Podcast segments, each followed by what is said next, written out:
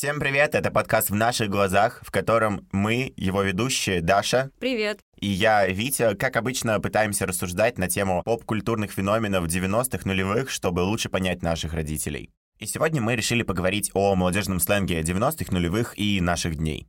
Начать, наверное, нужно с того, что любой молодежный сленг, неважно, когда он был актуален, хоть э, после революции в России 20-х годов, 50-х или 70-х, или и в 90-х нулевых, он всегда зациклен на том, чем сейчас живет молодежь, и очень многое может э, рассказать о ней и об этом времени. Скажи мне честно, ты используешь сленг и насколько часто? Ну, разумеется, я использую сленг, потому что это тот язык, на котором разговариваю я, разговаривают наши с тобой знакомые, сверстники, и нам просто легче так понять друг друга. Ну, то есть, э, скорее, если ты будешь разговаривать э, с кем-то из достаточно молодых ребят сегодня, то с большей долей вероятности этот человек произнесет слово «кринж», а не «стыд». Слушай, дело в том, что мы можем сленг вообще не использовать, сленг нашего поколения, но мы все равно будем его понимать. И мы от этого никак не можем уйти и избавиться. Если говорить про научную точку зрения, вообще, что такое сленг? Мы не дали определение. Сленг с научной стороны, да, он нарушает нормы языка, но обычно это очень выразительные, яркие, ироничные слова, которые описывают жизнь прямо сейчас. Когда готовилась к подкасту, читала материал некоторых исследований, и эксперты говорят о том, что он очень описательный, он репрезентативный, и там очень много метафор очень ярких, которые описывают отношение людей к явлениям, к событиям, ну, не литературным языком, но очень выразительным. И я думаю, что даже наш сленг, который, к которому относятся не всегда радужно и прикольно и смеются над ним, он тоже довольно богатый. Слушай, ну у меня есть ощущение, что большую долю современного молодежного сленга составляют англицизмы. Возникает вопрос, возможно, я сейчас немножко звучу так очень консервативно, но условно, неужели не хватает вот этого богатства русского языка? Я абсолютно понимаю, принимаю, почему так происходит потому что интернет, глобализация, тиктоки, инстаграмы и так далее. Потому что мы начинаем больше потреблять контента на иностранных языках и больше как-то внедрять их в свою речь в принципе. Поэтому сейчас, да, действительно, молодежный сленг очень сильно строится на англицизмах. Но возникает другой вопрос. Вот ты говоришь о том, что русскоязычный сленг, э, он очень богат, имеет репрезентативный характер. А почему тогда это не идет куда-то в сторону образования слов из русского языка. Очень сложно вспомнить какое-то слово, кроме слова «душнило», наверное, которое бы прям было очень сильно в обиходе современной молодежи, имело русскоязычное происхождение. Слет кукухи. Ну, кукушка слетела. По сути, это русское очень выражение, мне кажется. Да, но оно как будто бы прям старое. И знаешь, я сейчас вспомнил еще один момент. Все вот эти англицизмы, они далеко не всегда в англоязычной среде являются сленгом. То есть для меня было вообще культурным шоком, э, что я приехал в Нидерланды, где там полгода провел на мобильности, и я употреблял в разговоре с людьми слово «кринж», и они не понимали, что я имею в виду. Я каждый раз думаю, блин, ну как так? Ну, ну, ну, кринж, понятно же все. Типа, that's cringe. Люди этого не понимают. И вот у нас в России это полноценная часть молодежного сленга, это слово используют, а там нет. И, и как быть вообще? Я не думаю, что это такая абсолютная ситуация для всех, что все знают, что значит сленг, все представители нашего поколения. У меня есть пример очень близкой подруги, которой я как-то упоминала слово кринж, мы что-то обсуждали, говорила, вот кринж. И она такая, что это значит? И я говорю... Это какой-то кринж. Это какой-то кринж. И я ей говорю, ну, там, сравнивают с испанским стыдом, то, что на-на-на, на-на-на, чувство неловкости, ты понимаешь, что ситуация такая. И она там читала, пыталась все это выяснить. Я это активно употребляла в речь. И только через несколько месяцев когда мы что-то с ней смотрели, была какая-то ситуация кринжовая, и она сама сказала, вот кринж. Она сначала не понимала, а потом как поняла. И с тех пор все, там, там кринжулик у нее пошел, кринжовый, кринжатина, вот это вот все. А у меня тоже, ты знаешь, я заметил последнее время, если сначала это был просто кринж, то сейчас началось кринжильда, кринжесса, кринжовник. А, недавно узнал такое слово, как крымш. Крымш — это я придумала. В смысле? Нет, нет, я его слышал не от тебя. Ты понимаешь, это же так и происходит, когда, если есть какое-то слово условно в языке, чтобы оно распространилось, его должны одновременно придумать как бы разные люди.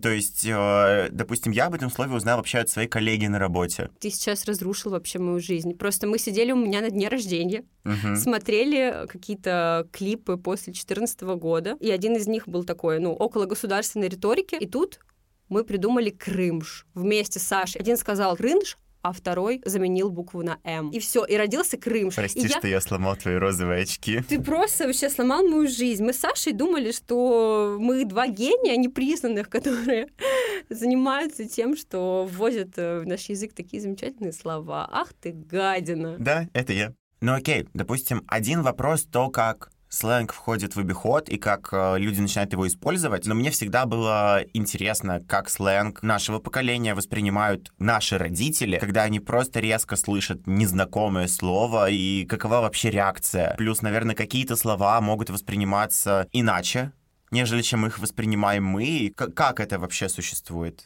У меня не совсем укладывается в голове.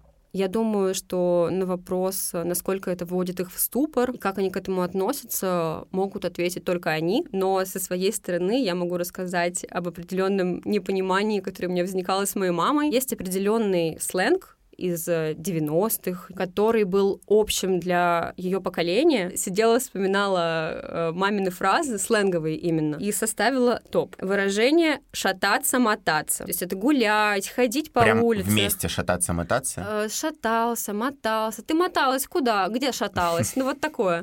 Вот. Это как бы гулять, ходить, гулять на улице, там, ночью и так далее. Я не знаю, это глагол действия или глагол состояния. Что это вообще такое? Но смысл мне понятен на каком-то базовом уровне ухандокаться. Это очень сильно устать, насколько я да, знаю. это очень сильно устать. Ухандокаться это просто ты уже просто с ног валишься. Просто я помню, как мама говорила, я так ухандокалась, вот я так ухандокалась на работе, закрывала отчетный год. Что мне нравится в этих фразах, я не всегда понимаю, э, почему они возникли, не всегда понимаю контекст, и, наверное, не все значение мне понятно, да, но общий смысл, он очень четко прочитывается, если его употребляет вот твой родитель в речи. Если ты слышал, что родители так говорят, ты просто моментально понимаешь. Я как-то сидела один раз со своей мамой и рассказывала ей какую-то историю про одну мою подругу, про друга. И мама просто знала этих ребят и спросила, а, так он, оказывается, друг Маши? И я такая, ну да, друг, я же сказала, что он друг. И мама очень сильно изменилась в лице, у нее было многозначительное молчание, она опустила глаза. Я поняла, что что-то не так, но тогда я еще не знала, что для мамы значит слово друг. И она спросила меня еще раз, так они все-таки, ну, дружат. А, для моей мамы друг — это не друг, это парень, а это совсем другое значение, прямо противоположное. И я очень сильно этому удивилась, и до сих пор для меня загадка, почему это так. Вообще, я соглашусь с тобой, что это как будто не совсем нормально, но при этом я тоже много раз сталкивался с подобными ситуациями, когда для кого-то из представителей старшего поколения слово «друг» и «дружить» подружка, это означает нечто большее, чем просто дружба, и я тоже каждый раз э, находился в недоумении. Как бы, что с вами не так? Почему? Есть же, допустим, слово там встречаться, ухаживать, есть слово дружить. Это ладно, можно придумать какой-то эвфемизм, чтобы звучало более-менее, ну, будто бы мягче, какая-то мягкая форма, ну, друг и друг. Ну, понятно, что у вас отношения, но это... Но, но как тогда называть дружбу? Да, но как тогда называть дружбу? Если у меня есть друзья, я что с ними, с ними должна делать? Я не знаю, насколько тут вопрос в сексизме, но мне кажется, что, возможно, это связано с тем, э, с пониманием того, что женщина не может дружить с мужчиной. И у женщины друг — это может быть только парень, молодой человек, с которым у тебя любовь. Да, как будто бы в этом может быть отголосок э, какого-то сексизма или же попытка сделать более конвенциональным вот это слово «встречаться», потому что оно может быть расценено как-то не совсем корректно в рамках общественных норм и так далее. Но как будто бы на сегодняшний день уже все окончательно убедились в том, что мальчик может дружить с девочкой, девочка может дружить с мальчиком. Причем я сейчас вспомнил стихотворение Сергея Михалкова, которое явно было написано не раньше, чем в 90-е. Небольшая лирическая вставка. Давайте представим, что я встал на табуретку и рассказываю вам стихотворение. Сергей Михалков. Мальчик с девочкой дружил. Мальчик с девочкой дружил. Мальчик дружбой дорожил. Как товарищ, как знакомый, как приятель. Он не раз провожал ее до дома, до калитки в поздний час. Очень часто с нею вместе он ходил на стадион. И о ней, как о невесте, никогда не думал он. Но родители мещане говорили так про них. Поглядите, к нашей Тане стал захаживать жених. Отворяет дверь соседи, улыбается. «Привет! Если ты за Таней, Федя, то невесты дома нет. Даже в школе, даже в школе разговоры шли порой. Что там смотрят в комсомоле? Это дружба, ой-ой-ой. Стоит вместе появиться? За спиной уже хи-хи. Иванов решил жениться. Записался в женихи. Мальчик с девочкой дружил. Мальчик дружбой дорожил, и не думал он влюбляться, и не знал до этих пор, что он будет называться глупым словом «ухажер». Чистой, честной открытой дружба мальчика была. А теперь она забыта. Что с ней стало? Умерла. Умерла от плоских шуток, злых смешков и шепотков. От мещанских прибауток, дураков и пошляков. Можно мне шоколадную медальку? Но она заканчивается тем, что их дружбу, просто дружбу, испортили как раз-таки соседи-мещане и просто всякие прохожие, которые постоянно намекали на то, что у них там может быть какие-то отношения, они просто дружили. Мне вот резко просто произошел флешбэк, потому что я это стихотворение читал на конкурсе во втором классе. А я тогда выиграл этот конкурс. А, мне кажется, вот этот кейс со словом «друг» и в том числе со стихотворением, есть сленговое слово, есть э, то, что за ним стоит, какой-то социальный контекст. И в этом смысле люди, которые употребляют слово «друг» в этом значении, они знают этот социальный контекст, они в курсе, и они принимают как бы эти правила игры, и для них это окей. Но мы из этого социального контекста вынесены. И в этом смысле я считаю, что вот это шифрование некоторое, которое было в сленге 90-х, оно может нам больше рассказать о том, что происходило в обществе и как люди относились к определенным вещам, отношениям, Абсолютно. событиям. Потому что есть слово друг сленговое, есть то, что за ним стоит, есть вот этот факт шифровки, то, что uh-huh. ты должен что-то шифровать, а, чтобы, чтобы шифровать. Ну, это, знаешь, такая базовая вещь, условно, когда э, определенное слово появляется в языке в тот момент, когда оно нужно, то значит появилась та эмоция, которую мы хотим описать словом кринж. А до этого, условно, она там была не так часто применима. Я предлагаю позвонить моей маме, узнать все-таки загадку слова «друг», что за ним стоит, и, в принципе, узнать, какие слова были в обиходе у наших родителей в 90-х. Ну, была такая формулировка «ходить», которая обозначала, что Маша с Сашей пара, они встречаются, они ходят. То есть ходить это как раз тот самый шифр. Да? Встречаются, ходят. То есть мальчик выпадает из френдзоны, куда-то ходит. Ну, сленг 90-х это какой-то бандитский словарь.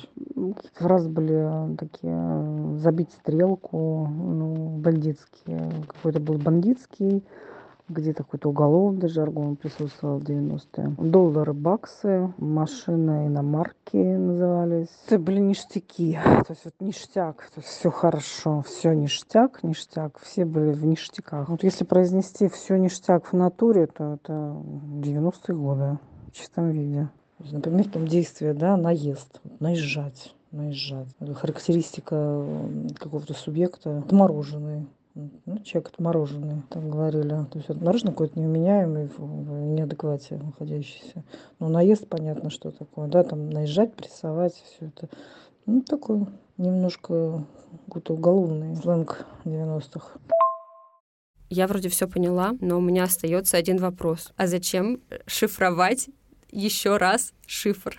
Получается двойной шифр. И... Ну, к чему это? Если честно, то слово «ходить» как будто бы даже звучит более пошло, чем может звучать слово «встречаться», потому что у него есть такие вайбы, как «шататься», «шляться», но есть ощущение, что его просто использовали представители старшего поколения по отношению к младшим, и наоборот, просто потому что там сказать «встречаться» — это, ну, что-то такое секретное, тайное, а, ну, ходите ходить, дружите дружить. Но, да, безусловно, очень здорово, что сейчас мы можем напрямую сказать слово «встречаться», и это очень сильно упрощает жизнь всем, и не надо придумывать каких-то двойных скрытых смыслов. Давай теперь попробуем позвонить моей маме, потому что уже по традиции их э, мнения очень сильно расходятся, и что же расскажет моя про э, сленг 90-х. Ну что, а, вот именно по каким-то сленговым словам и выражениям тут я, наверное, опять вообще не помощник ни с какой стороны. Они мне были не нужны, они мне никогда не нравились. Единственное, что я могу сказать, а, как я помню, меня ребята дворовые поправили. Я не помню, о чем мы говорили, но заговорили о том, что по какого-то парня говорили мы. И я сказала фразу «это его кличка». И меня тогда поправили, что кличка это у собаки, а у людей это погоняло. Вот запомнила почему-то на всю жизнь, ну просто потому что тогда в такую неудобную ситуацию меня поставили. А по поводу еще каких-то выражений, ну вот единственное, что было такое словечко, я не знаю, как было ли оно в каких-то других городах и регионах, но у нас в городе было такое слово «пятак». А пятак по-другому называлось это место, где проводилась дискотека, и место именно на улице. То есть любая уличная дискотека – это пятак, Пойти на пятак – это пойти на то место, где идет уличная дискотека. А, но уличные дискотеки, как правило, проводились а, только в парках. Вот а, были такие круглые площадки, огороженные сеткой, оставшиеся еще с советских времен. В советские времена в парках на этих местах проводились обычно какие-либо мероприятия, тоже связанные с танцами, и потом там была дискотека. И всегда вот мы говорили там, пойдем на пятак. Куда идешь? На пятак. Встретимся на пятаке. И если ты в комсе там с кем-нибудь общаешься, говоришь, встретимся на пятаке, было понятно, где, встр... где мы встретимся. Каких-то вот особых слов, которыми сейчас изобилуют сериалы про 90-е, их не было. Конец 90-х, начало 2000-х у нас в институте была такая разношерстная тусовка, там в том числе были и неформалы. Неформалы – это ребята, которые одевались немножко, не немножко, а немножко в рэперском стиле, объемные штаны, грязные волосы, мы их называли неформалами, там черные ногти у девочек черными лаками на каше, платформе 20-сантиметровые. А, да, они что-то употребляли, то есть ходил такое словечко флет, квартира а, с английского языка, а, квартира, где нет родителей то есть взрослых. А, ну родители называли родаками. А мне кажется, и сейчас их так э, иногда где-то зовут родаки. Дискотеки называли либо дискач, либо dance, когда очень много было английских э, слов перенесено в русский и, соответственно, так и говорили.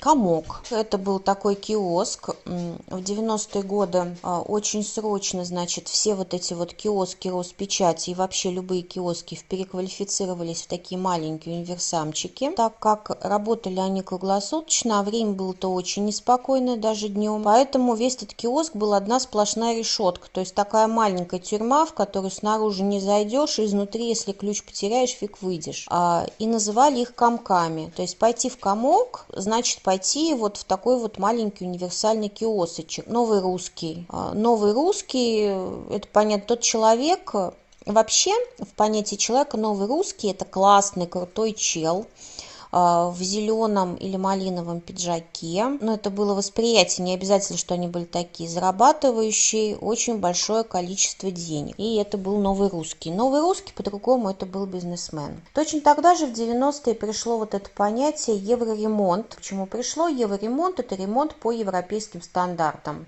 Это значит не коричневая плитка в туалете, а какая-то цветная. Это значит какие-то классные обои шелкографии, которая была очень модна а, в середине 90-х. Это значит объединение кухни и зала. Ну, в общем, были такие стандартные достаточно изменения а в квартирах, почти во все, да, почти везде они были одинаковые. И вот это именовалось понятием евроремонт. А, но вот у многих, где я была, был евроремонт, и это было круто. И к этому же понятию можно отнести понятие евроокна. Евроокна это, в принципе, те же самые пластиковые окна, которые есть сейчас в каждой второй квартире. Вот еще вспомнилось тогда, что как раз середине 90-х это начались поездки в Турцию, и очень плотно в обиход вошло понятие Наташа. Наташа – это русская девочка, которая едет в Турцию совсем не позагорать. То есть Наташа в Турции стала чем-то вот именем нарицательным. Турки обращались к русским женщинам очень часто именно Наташа. Это считалось оскорблением. Понятно, да, что они хотели. И если опять же говорить про какой-то особенный сленг, это слово план. Планом называли марихуану, говорили план, курить план. И, кстати, же песня даже есть такая. Все пойдет по плану, и план пойдет по кругу. Слушай, Даш, ну уже по традиции моя мама не считает себя экспертом, но при этом про сленг выложила она достаточно. И, если честно, для меня очень интересно было слово «пятак», потому что в моем восприятии пятак — это скорее монета пятирублевая. Угу. И, например, про то, что такое комок, я бы никогда в жизни сам не догадался, даже в контексте. При этом, знаешь, моя мама не упомянула многие слова, которые я ожидал от нее услышать. То, как люди более старшего поколения периодически называют что угодно с э, намеком на пошлость или даже просто отсутствие эстетики порнографией. Боже, то есть, это э, просто... То есть, в принципе, все, что не укладывается в их картину мира, это порнография. Просто порнография не имеет никакого отношения к порнографии. Никогда нельзя сказать порнографический фильм в этом контексте, потому что это не вообще не об интимных видео, а это про что-то некрасивое, неказистое, плохо сделанное, пошлое, неизящное. И, ну, шторы могут быть порнографическими, да, по мнению да, моей мамы. то есть ты просто приходишь, видишь некрасивые шторы, говоришь, порнография какая-то. Все что угодно, на самом деле. Дача может быть порнографическая, порнографический забор, знаешь. Порнографическая фазенда. Порнографическая фазенда, гномики порнографические. Слушай, ну это как будто бы объяснимо, потому что, там, учитывая советское прошлое, как будто бы все, что связано с темой секса, секса это изначально разврат, и это плохо. Ну, просто ты как бы отделяешь э, порнографию от реальной порнографии, будто бы ее не существует. Да, да. Кстати, в этом есть резон. Э, Еще, допустим, я ждал, что моя мама что-нибудь скажет про слова по типу «зенки вылупил», «зырить», или культяпки. Вот, культяпки. Вообще совершенно ужасное слово. Ты знаешь его?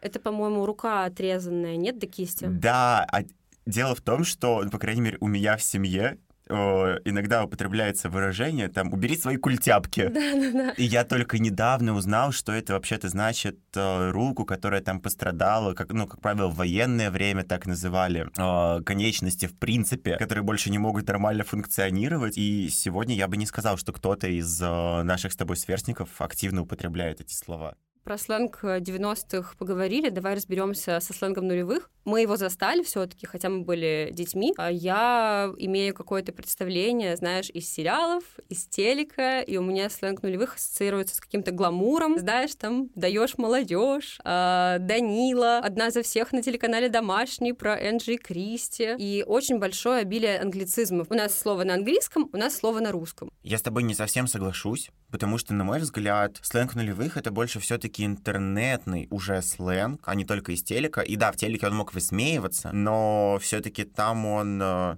абсурдировался скажем так. А изначально это, это живой журнал, Аська, это вот тот самый албанский язык, язык подонков. Действительно, мы, возможно, были не такими активными участниками этого сленга, но при этом я знаю, помню там из своего детства мем про «Привет, медведь, я креветко», «Автор жжет», и так далее. Где-то в десятых началось вот это вот граммар нации, и все решили, что писать грамотно — это круто, но при этом все послали лесом знаки препинания и большие буквы в предложениях, и в целом, в принципе, как будто от коверкания русского языка отстали и начали больше развиваться именно сленговые выражения в сторону английского еще сильнее, чем было до этого. Мне кажется, мы здесь э, возвращаемся опять э, к мамам и к тому, насколько для них э, легко воспринимается наш сленг, вообще понимают они его или нет. Большая проблема в понимании нашего сленга э, нашими мамами может быть в том, что наш сленг строится очень сильно на базе англоязычной, а все-таки наши мамы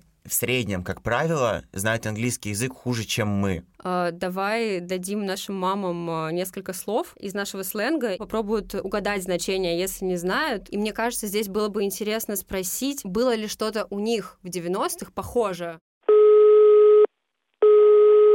Вписка, наверное, вечеринка. А что такое vibe, old, toxic?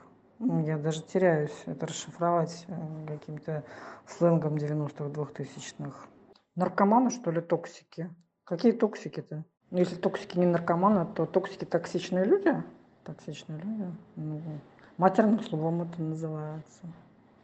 Можно матерные слова произносить? Ну, токсики это не было у нас никакого кринжа в 90-е, в 2000-е не было никакого кринжа. Вообще мы такое чувство не испытывали. Так чувство стыда и было. То, что сейчас называется кринжем, было просто элементарное русское слово с чувством стыда. Но не было у нас никакого хайпа. Нет, может, мы и хайповали, конечно, но даже не подозревали, что мы должны это каким-то словом обозначить. Ну, dead, dead inside – это так, тухляк, ну, тухлый человек, тухлячок. Я даже затрудняюсь как-то краш расшифровать ретроспективно. Молодой человек, краш, там, не знаю, мальчик, парень. Ну, прям в тупик поставила. Бомбить. Ну, не знаю, у нас были бомбил, которые работали на такси. То есть бомбить это было таксовать. Кипиш поднимать походу. Чешо. Олды, лялды. Ну, возможно, предки. Предки, да, использовалось. Ну, родители предки. Ранее назывались шнурки в стакане. Это было, по-моему, где-то в годах, наверное, 70-х. Если шнурки в стакане, то родители дома, соответственно. Птица археоптерикс тоже неплохо. Фредзона Запасной аэродром. По поводу того, что я общаюсь с тобой в компании Гугла, очень много э, слов, которых я просто не понимаю. Очень тяжело мне для восприятия было вот эти ваши э, слова дедлайн, дедлайн, триггер, и же с ними. С тобой говоришь, и каждые пять минут слышатся непонятные словечки. Вроде как мне неудобно показать, что я их не знаю.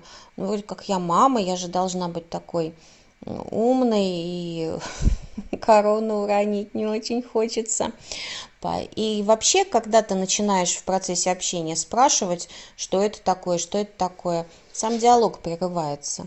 Поэтому я разговариваю с тобой, параллельно гуглю, чтобы вникнуть в значение того или иного слова и не уводить разговор в такую тему. Ну, ты мне вот даешь такие слова, вайп, вписка, бомбить, зашквар. Я, в принципе-то, понятие этих слов, э, с понятием этих слов знакома. Я знаю, что это такое. Читали, знаем, э, мозг развивается, э, поэтому здесь не даже использую, то есть слово френдзона, слово хайп, я использую. А что такое токсик, я не знаю. Даже, наверное, объяснить не могу.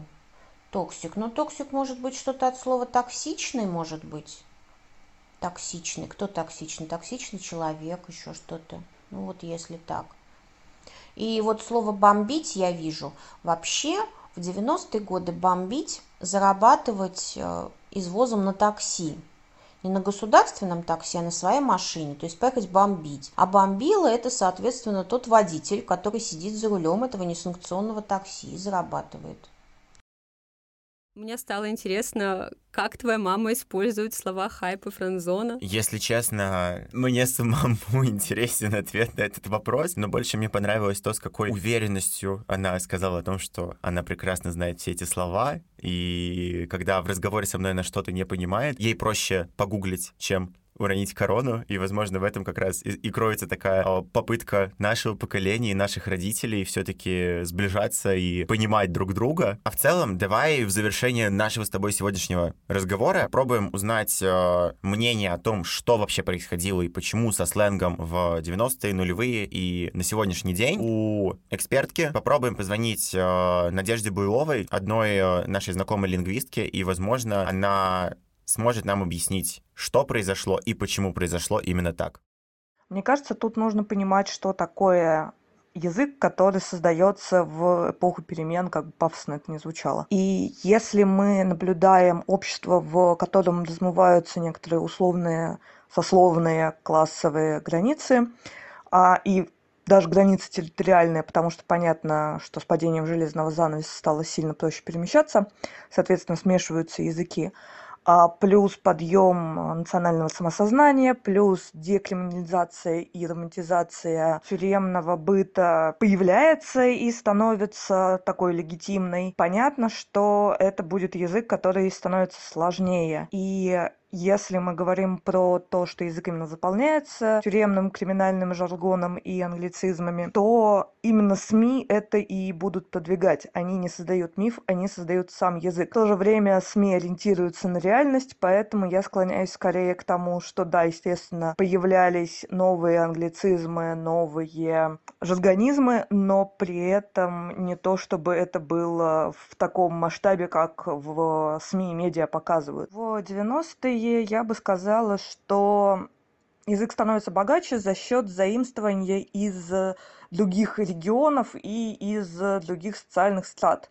И, естественно, тут надо смотреть на каждый отдельный, на каждую отдельную локацию. Я бы сказала, что в 90-м язык становится просто более разнообразным и в то же время более гомогенным, как бы это ни звучало противоречиво. Именно это смешение позволяет сленгу заимствовать отдельные слова из других, ну, условно, социокультурных общностей. В 2010-х, в сытых и тучных 2010-х, скорее я бы сказала, что нарастание профессионализмов более характерно, потому что это совпало с резким ростом, например, IT-сферы. И если вы помните Лурк, если вы помните Двач, конечно, это англицизмы и профессионализмы. Современные зумеры куда сильнее ориентированы на некоторую этику в диалоге. Мы все знаем про снежиночность и про феномен снежиночности. И поэтому в сленге появляется довольно много эвфемизмов. В сленге их родителей, а куда сильнее эвфемизмы работали на отвлечение своих от чужих, в частности, чтобы просто не попасть под статью, например. А, да, сейчас это звучит особенно иронично. У современных зумеров это скорее не про то, чтобы не налететь на парт собраний, а про то, чтобы никого не обидеть. То есть лингвистически, да, новые слова образуются, новые слова приходят, а, возможно, они приходят целиком из других языков, и это нормально и для зумеров, и для их родителей. Но э, сама интенция, почему образуются новые слова, все-таки меняется. Ты знаешь, я все-таки убедился в том, что мы можем не использовать сленг наших родителей, а они не использовать наш сленг, но просто потому, что он нам не близок, и наш не близок для них. Но при этом мы понимаем друг друга, и как будто бы это главное и самое классное во всей этой истории. Я думаю, что на этом наш выпуск про сленг можно заканчивать. До встречи в следующем выпуске подкаста «В наших глазах», в котором мы с Дашей пытаемся разбирать феномены поп-культуры 90-х и нулевых, чтобы лучше понять наших родителей. Всем пока!